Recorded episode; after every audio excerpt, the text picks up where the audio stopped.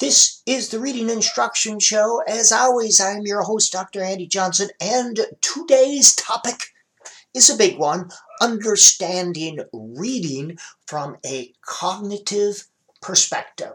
So let's take a look. First of all, this is an important concept. We use knowledge stored in long term memory, and I'll explain what that is, to help us understand data in short term memory. For example, if you are about to enter a restaurant, your brain has already made predictions as to what this restaurant will look like based on all your restaurant experiences that you have had in your life. This restaurant data is called schema, the plural, of which is schemata, and this is schema theory. Schemata are the file folders in your head related to specific concepts and experiences. You use schemata to help you understand what you are experiencing, but also predict what you are about to experience. And this has everything to do with reading, so don't drift off on me here. Now, the neurocognitive model of reading is similar, and I've described this before in that it recognizes there is an interaction between the information contained in the cortex and the information contained in the text during the reading process. There's a two way flow of information as readers use both information on the text and in the cortex to construct meaning as they read. And reading is not sounding out words, reading is creating meaning with text. We read with our brain. During the act of reading, we use the knowledge stored in our cortex, the schema, as well as higher cognitive processes to create meaning with print. The information in our head transacts with what's on the page to help us create meaning. So instead of the bottom up movement that the phonological model stresses, there is a simultaneous two way flow of information. In other words, we use what's in our head to help us make sense of what's on the page. To illustrate, I can read books related to literacy pretty easy with fairly high rates of comprehension. Not because I'm so smart, because I'm not, not very smart at all, but because I have lots of literally literacy related knowledge just laying around in my head.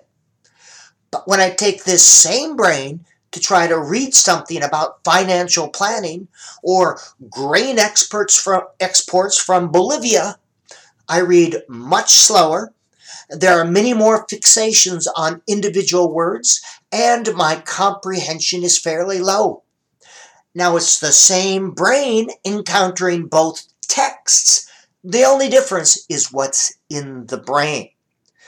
In today's podcast, we are going to look at cognitive learning theory. This is a derivative of cognitive psychology, and it helps us understand how our mind functions during the process of reading. This perspective helps us greatly in understanding reading instruction and informing our teaching practice. So let's look first at the information processing model. This is sometimes called the standard memory model, and it's central to understanding cognitive learning theory. It describes how we take in information, as well as how we analyze, organize, store, and retrieve information. So let's look at perception, sensory register, and sense memory. Stimuli are the sense data we encounter in the form of sights and sounds, smells, feels, and taste. Perception is the detection of stimuli through our five senses. Now, we are bombarded with millions of stimuli every day. However, if we were to attend to all the stimuli we encountered, we'd soon be overwhelmed. Thus, we have to make decisions about which stimuli to which we attend. Attention is the choices we make about which perceived stimuli we allow into consciousness in order to assign meaning to it. In any given situation, you decide which particular stimuli, stimuli upon which to focus. Right now, as you're listening to this podcast, you're choosing to attend to the auditory stimuli you're encountering, hopefully, in the form of phonemes, words, and sentences. Hopefully, you're ignoring the sounds in the background, the sound of your own breath, or the feel of the clothes against your skin. You are making choices about blocking some stimuli while allowing others to move into your consciousness. If you did not make these choices, comprehending the words and ideas that your ears encounter would be very difficult. Sense memory, sometimes called sensory register, is when this original sense data are registered. Now, this has an unlimited capacity, sense memory. However, it's of very short duration.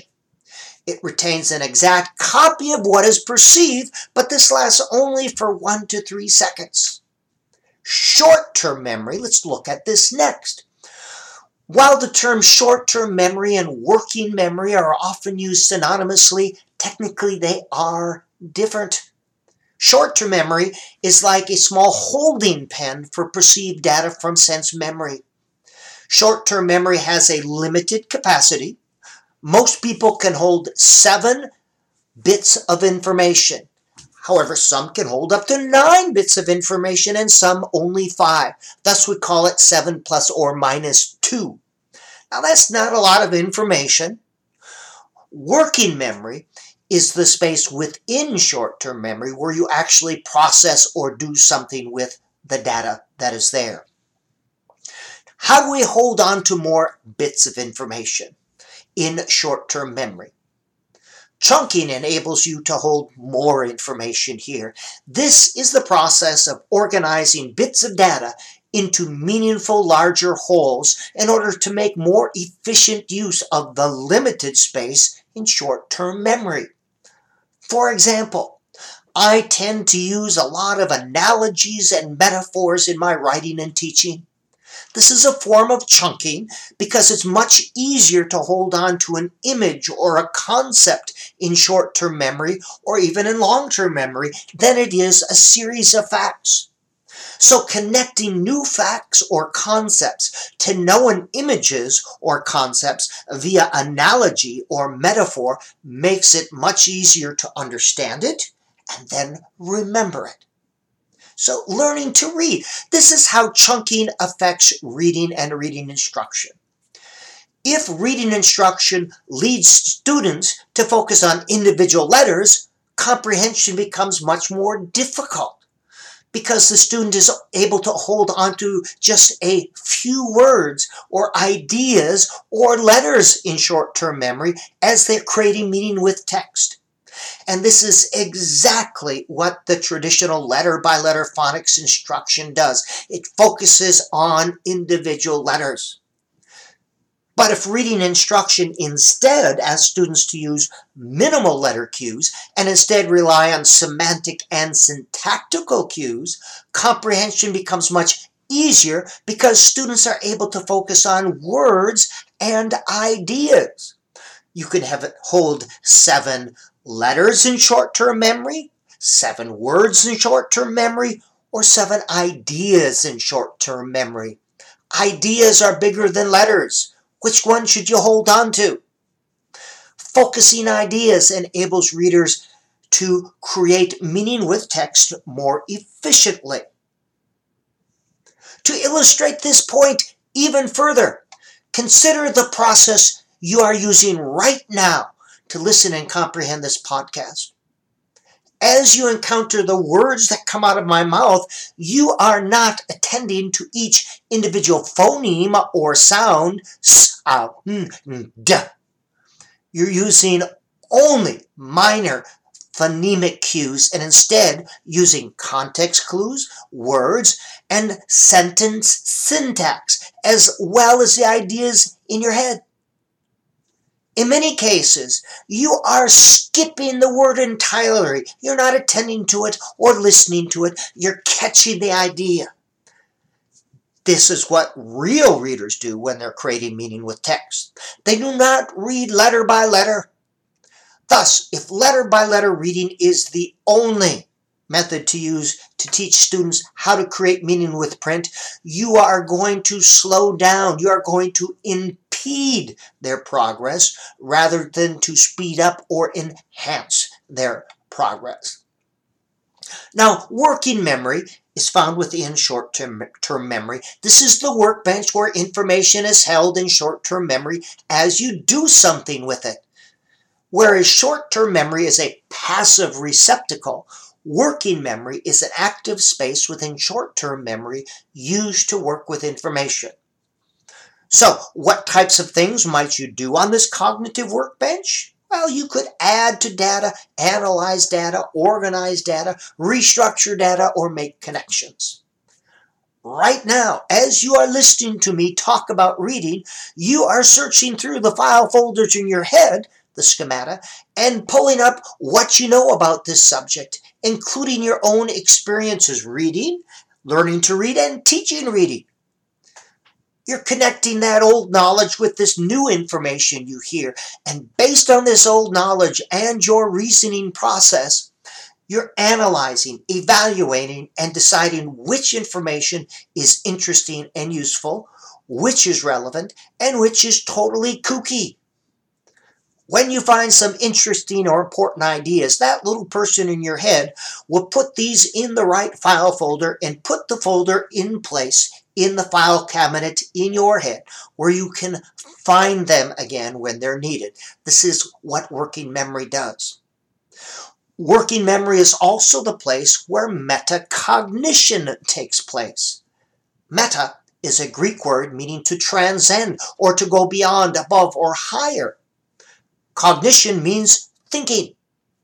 Metacognition is to go beyond merely thinking to think about thinking or monitor one's thought process.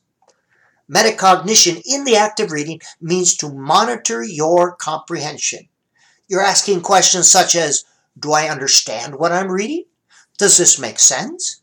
What's the important idea? Do I agree with this? Do I need to reread this paragraph again?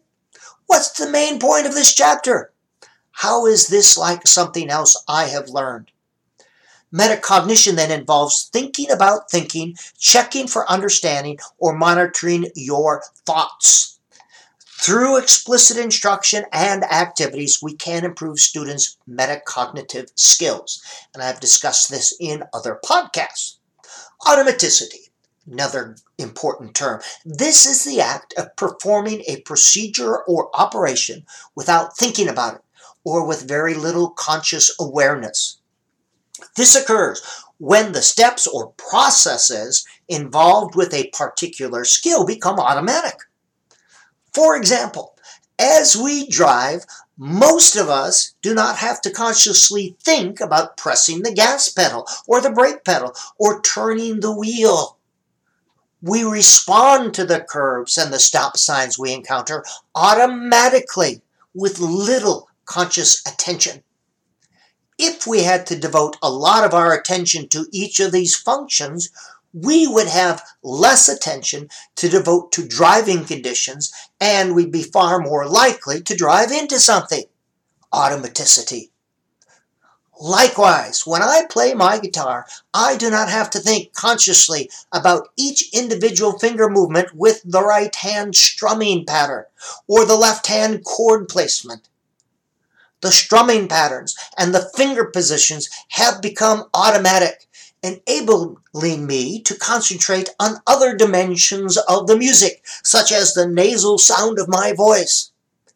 If I had to consciously attend to each finger placement, I'd be playing at a very rudimentary level for a long time.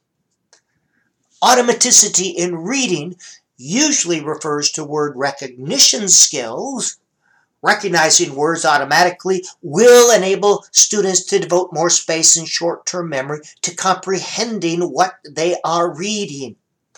It also can refer to or uh, relate to comprehension skills. And I'll talk about that in another podcast. However, back to word identification. There are a variety of strategies that can be used to help students identify words automatically as they read. And just like learning to drive a car, automaticity comes with practice.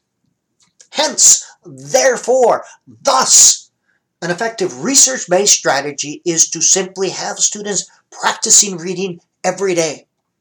As I've said many times, many places, we should not think about it as reading class, but reading practice.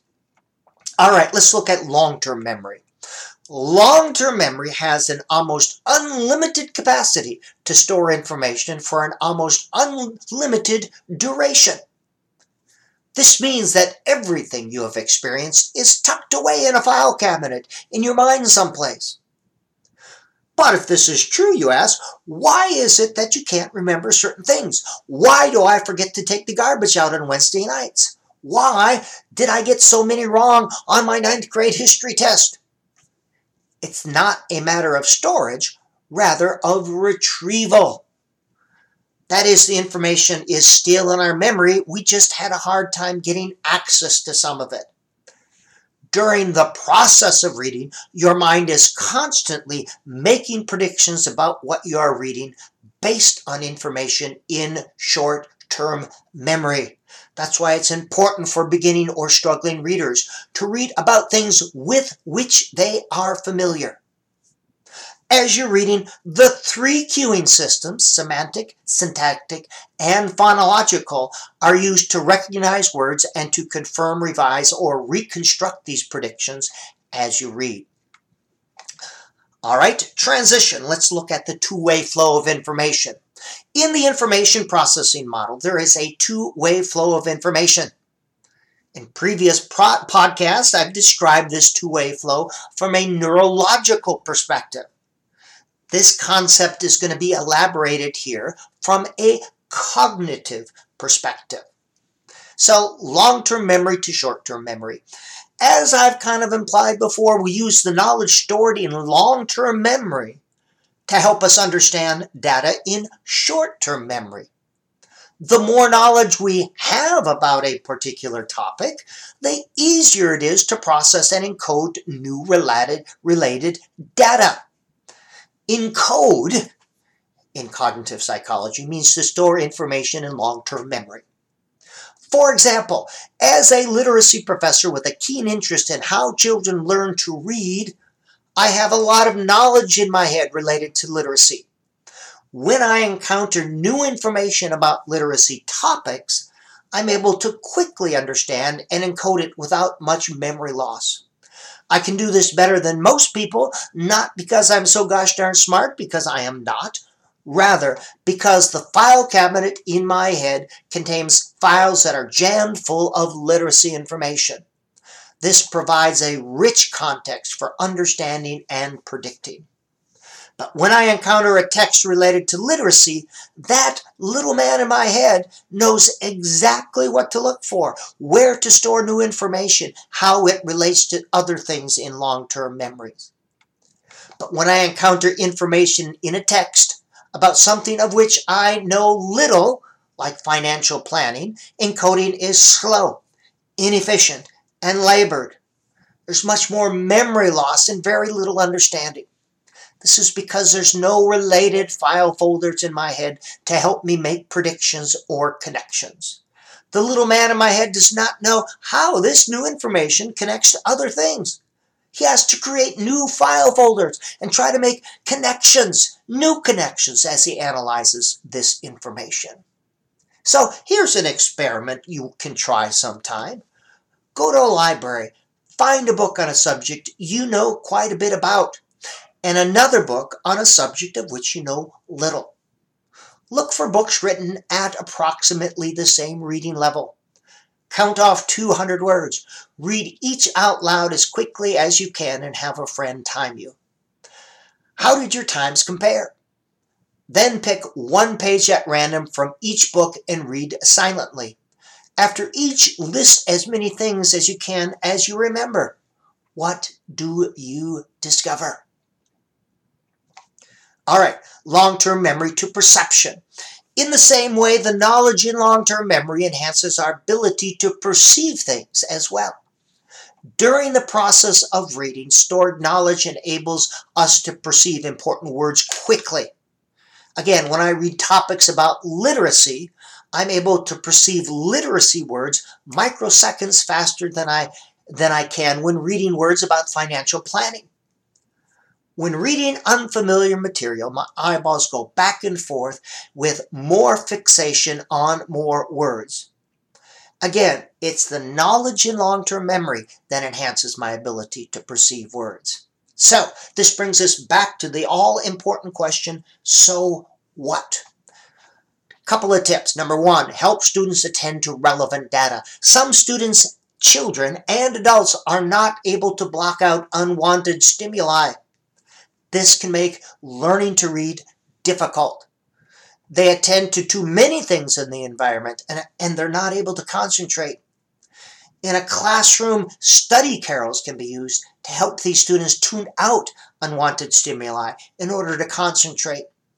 As well, you need to teach your students to find a quiet place to study or to read with no TV, music, and limited visual stimuli. This is something I even teach my college students how to study. Find a quiet place, use ear guards if you need to tune out the unrelated or unrelevant data and stimuli. Two, use paper to extend short-term memory. Paper is a magical device that can hold ideas indefinitely. Teach students how to use it as a note-taking device because it enables you to see all the ideas in front of you instead of trying to hold them in short-term memory as you process them. Taking notes, note-taking is an external and permanent form of the work that occurs in working memory. So taking notes as you listen or read or study helps you stay actively engaged with in what you are reading or reading about but it also extends and enhances short-term memory. It helps you process and understand what you are hearing or what you are reading. The third tip is read interesting and familiar things. Now, this has been mentioned in previous podcasts, but it's so important I'm going to repeat it here with a couple of new applications. If you want to help students learn to read, let them practice reading things they are both interested in and about which they know. Do not insist they read Hamlet simply because it's good literature, quote unquote. The words, the structure of the language, and the concepts are unfamiliar to most. This makes reading Hamlet far less likely that students can use semantics and syntax to help them read, and it guarantees that students will find reading frustrating, boring, and irrelevant. The most familiar and interesting things to read would be stories that students write themselves. Speech to text and text to speech software is available and can help students write and publish their own stories encourage them to illustrate their stories using pictures, okay? They can be taken from the internet or pictures that they themselves take. You can also create books out of their published stories and let students practice reading what other students have written. And the fourth tip, align literacy learning experiences with students' natural desires and inclination. Encourage email, tweaks, and text messaging. These are forms of writing. Writing enhances reading. With these forms of social media, students are able to practice listening for letter sound associations, as well as reading and responding to the messages of others. Second, look for games and videos that have small amounts of text in them. And finally, comic books are a very effective resource to use to entice adolescent students with reading disabilities to read. They have interesting illustration, lots of action, and minimal dialogue. Even if students are not able to recognize all the words, they can use the sequence of the pictures of comic books and graphic novels to help them carry the story along. Eventually, they will begin to use more letter and word cues than picture cues. All right, this has been the Reading Instruction Show. Today we have looked at reading from a cognitive perspective.